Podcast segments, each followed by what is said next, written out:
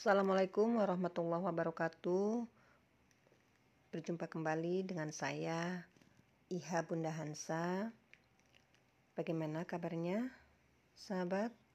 Semoga hari ini dalam keadaan sehat walafiat, semangat, dan tentunya tidak bosan kita tetap tolabul ilmi. Baiklah, uh, untuk hari ini saya akan menyampaikan masih seputar ilmu berkaitan dengan kalender Samsiah dan Hijriah. Tentunya sering ya mendengar uh, kalender Masehi ataupun kalender Hijriah.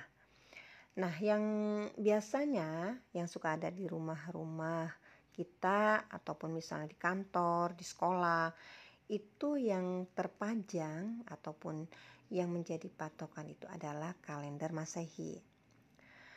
Nah, tentunya selain kalender Masehi itu kan ada kalender Hijriah. Nah, inilah masih banyak yang belum mengetahui ya eh, bagaimana dan kedudukan daripada kalender Hijriah itu. Kemudian siapa sih gitu kan ya yang peletak pertama gitu kan ataupun e, dalam hal perhitungan secara astronomi astronomi untuk kalender Hijriah itu sendiri gitu kan. Karena memang e, berkaitan dengan kalender Hijriah ini mengingatkan ya kepada masa ketika Rasulullah SAW itu berhijrah atau hijrah dari Mekah ke Madinah. Nah ini peristiwa yang uh, luar biasa ya. Selain memang masalah hijrah hijrahnya Rasulullah ke Madinah itu adalah merupakan perintah Allah dan ini adalah titik awal gitu kan ya. Uh, di mana titik awal aturan Islam itu diterapkan di Madinah. Baiklah, uh, saya akan memaparkan ya masalah kalender Samsia dan Hijriah ini yang ditulis atau tulisan dari Ustadz Fahmi Amhar ataupun uh, di sini uh, dia adalah seorang profesor gitu kan ya profesor uh, Fahmi Amhar yang merupakan anggota Ikatan Alumni Program Habibi. Ya, uh, kalender ini merupakan sebuah sistem pengorganisasian hari ya.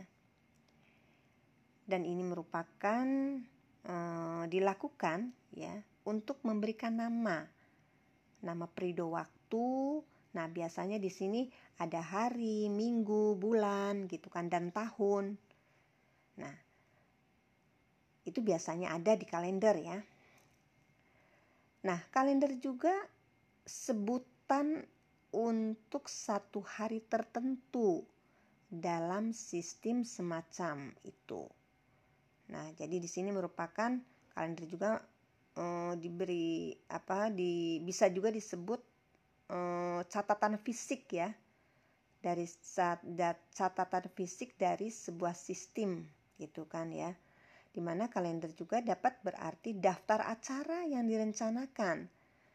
Contohnya misalnya eh, kalender pengadilan atau daftar dokumen yang sebagian atau seluruhnya secara kronologis seperti kalender surat wasiat.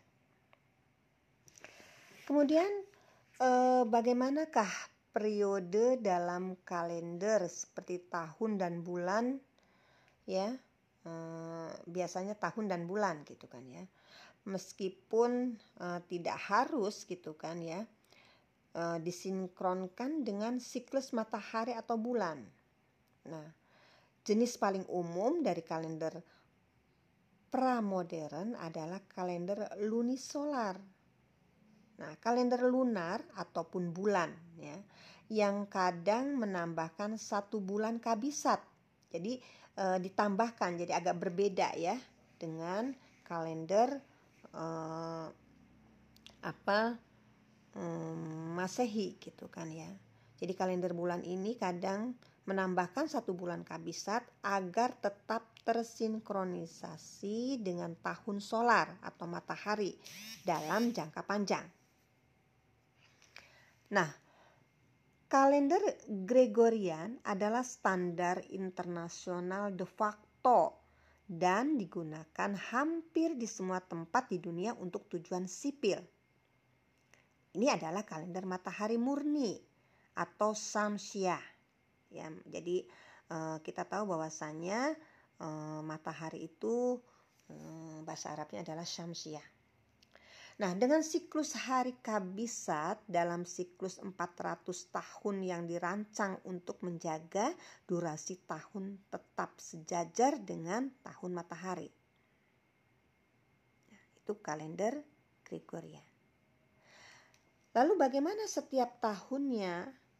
Jadi setiap tahun Gregorian memiliki 365 atau 366 hari. Yang maksudnya adalah ini hari kabisat disisipkan sebagai 29 Februari.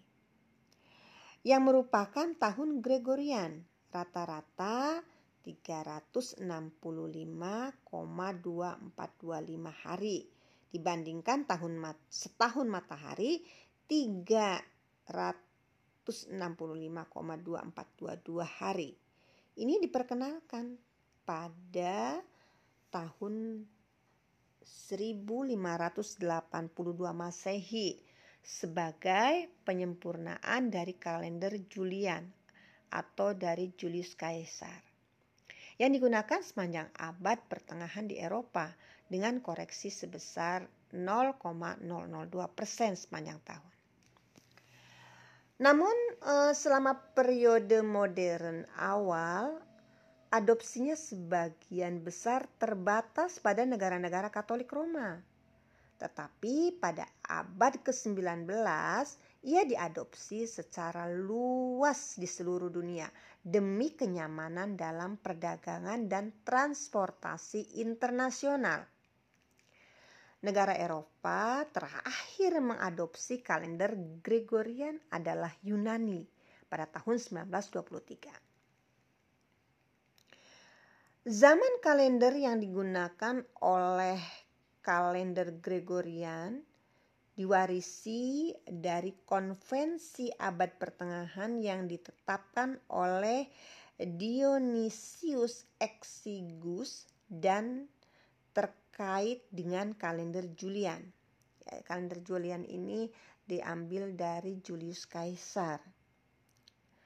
Nomor tahun diberikan berbagai variasi sebagai AD atau untuk Anno Domini atau CE untuk Common Era, Common Era atau era Masehi. Ya. Lalu kalender Gregorian ini sendiri ya secara historis dimotivasi untuk perhitungan hari Paskah ya di mana ketika Paus Gregorius yang menekuni astronomi melihat hari Paskah pada masanya melesat hampir 11 hari. Karena itu dia kemudian membatalkan hari Kabisat yang 29 Februari pada tahun-tahun abad kecuali yang habis dibagi 400. Selain itu dilakukan koreksi pada Kamis 4 Oktober 1582 langsung diikuti Jumat 15 Oktober 1582. Kalender Gregorian sekarang digunakan terpisah dari keagamaan di seluruh dunia sebagai standar de facto di samping penggunaan kalender Gregorian untuk urusan sekular. Masih ada beberapa kalender yang digunakan untuk tujuan keagamaan umat Kristen Timur atau Ortodok masih menggunakan kalender Julian. Walhasil, dari hari Natal mereka jatuh pada 7 Januari Gregorian alias selisih 13 hari. Nah, ini perbedaan yang uh, ternyata ada perbedaan ya uh, umat Kristiani dalam menentukan hari Natal. Lalu bagaimana uh, pada budaya atau di budaya Hindu. Nah, berbagai kalender tetap digunakan di anak kedua ini India, nah, karena memang di India ini memang eh, hampir mayoritasnya adalah Hindu ya. Di mana eh, di India budaya India ini ya termasuk eh, kalender Nepal, kalender Bengali, kalender Malayalam, kalender Tamil, Vikrama, Samvat yang digunakan di India Utara. Nah, jadi ini uh, di bagian uh, India itu uh, umat Hindu ya, budaya Hindu itu ada beberapa kalender yang digunakan gitu kan ya di India udah di India Utara sebagian menggunakan kalender-kalender yang tadi disebutkan. Sementara di sini ada juga kalender Salivahana di negara bagian Dekan. Nah, sebagian besar ya kalender Hindu ini diwarisi dari sistem yang pertama kali diucapkan dalam Vedango Zotisa dari Lagada yang distandarisasi dalam Surya Siddhanta dan kemudian direfor, direformasi oleh astronom seperti Aryabhata. Farhan Mihira abad ke-6 dan Baskara II pada abad ke-12. Lalu bagaimana dengan kalender Bunda, Buddha dan kalender lunisolar tradisional Kamboja, Laos, Myanmar, Sri Lanka, dan Thailand? Nah, itu juga didasarkan pada kalender Hindu versi lama Kalender ini juga dipakai untuk menghitung hari raya Imlek dalam budaya Tionghoa. Nah, yang masih ada ya di kalender Masehi itu kan ada uh, hari Imlek gitu kan ditentukan setiap tahunnya. Kalender Ibrani digunakan oleh orang Yahudi di seluruh dunia untuk urusan agama dan budaya juga mempengaruhi masalah sipil di Israel seperti hari libur nasional dan dapat digunakan untuk urusan bisnis seperti untuk penanggalan atau pengecekan penanggalan. Lalu bagaimana dengan kalender Islam? Ya. Kalender Islam atau kalender Hijriah. Nah, kalender Hijriah adalah kalender lunar murni ya jadi penghitungan komariah. Ya komariah.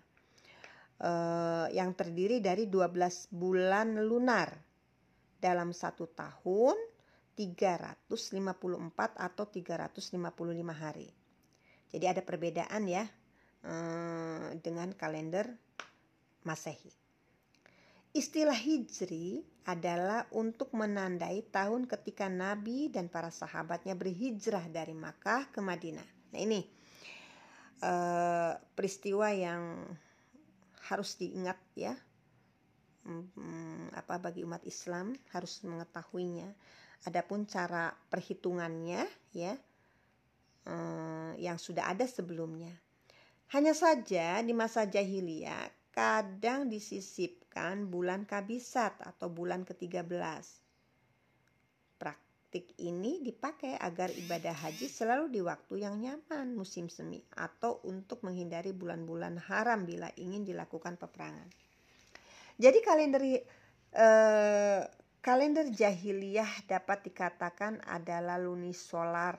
Nah, Kemudian Islam datang untuk memurnikan menjadi lunar saja. Makanya dikatakan di sini uh, kalender uh, Hijriah itu disebut juga lunar murni ya. Jadi tidak dimasuki uh, macam-macam pemahaman-pemahaman dari luar Islam.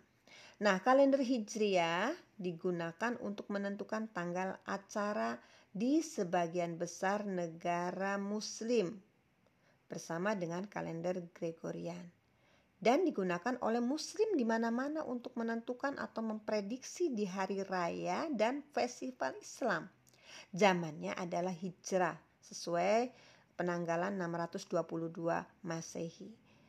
Dengan pergeseran tahunan atau tahunan 11 atau 12 hari, hubungan musiman diulang kira-kira setiap 33 tahun Islam.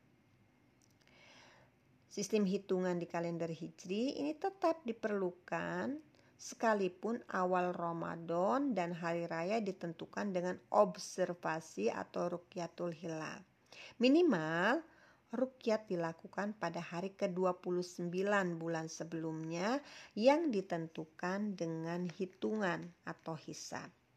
Jadi baik ilmu hisab maupun ilmu rukyat perlu dipelajari semua Nah, ini e, dari sisi hukum adalah hukumnya adalah fardu kifayah.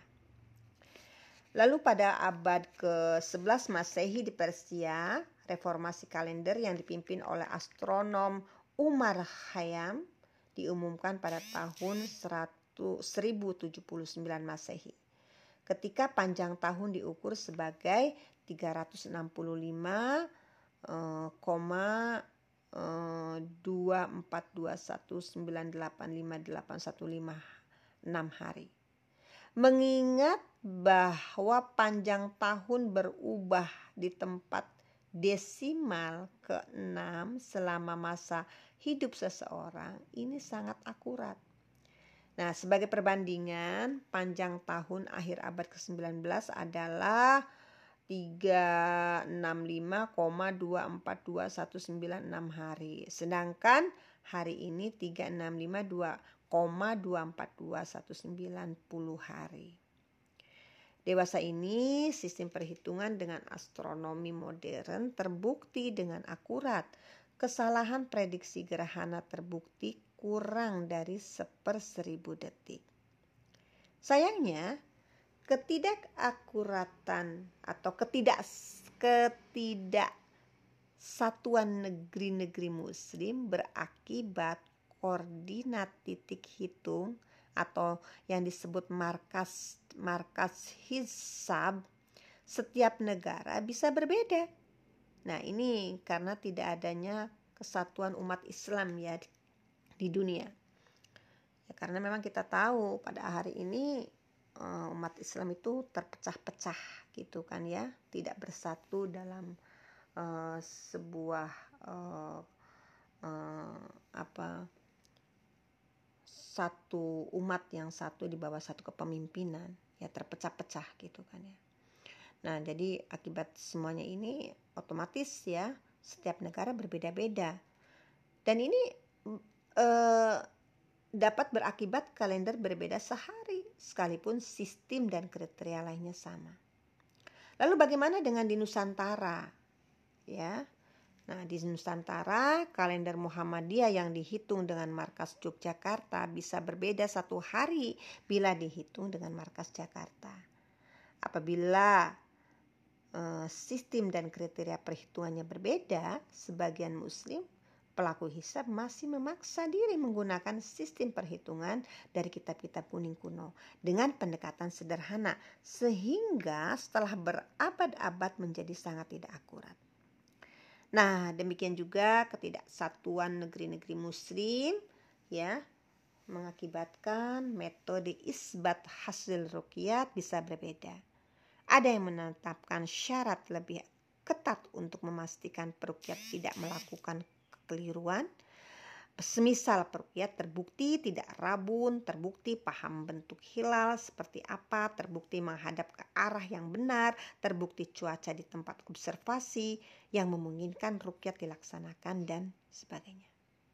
Sebaliknya, ya, ada yang isbatnya sangat ringan, yang penting muslim dan bersahadat.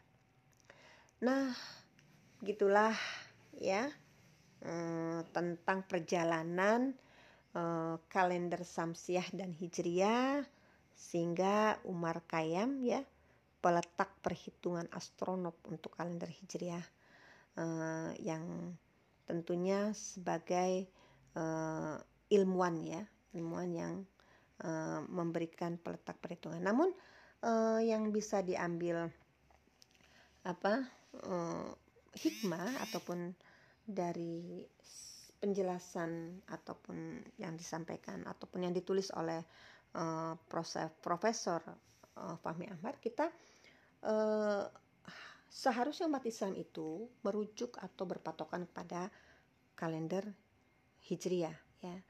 E, dan ini penting karena memang e, sepengetahuan yang saya pernah mendengar ya bahwasanya e, terkait dengan penghitungan nisob gitu kan ya untuk untuk penentuan e, nisob zakat itu harus menggunakannya kalender hijriah bukan kalender masehi.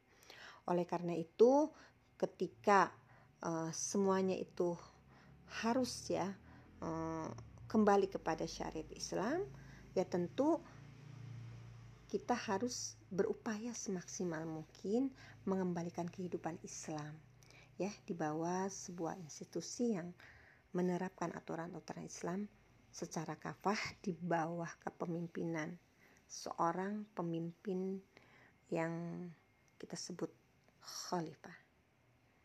Insya Allah waktunya pun akan datang. Ya, semoga bermanfaat. Uh, saya akhiri dengan apa? Uh, semoga bermanfaat untuk semuanya. Bertemu lagi, insya Allah uh, pada uh, episode yang akan datang. Sampai jumpa, sahabat. Wassalamualaikum warahmatullahi wabarakatuh.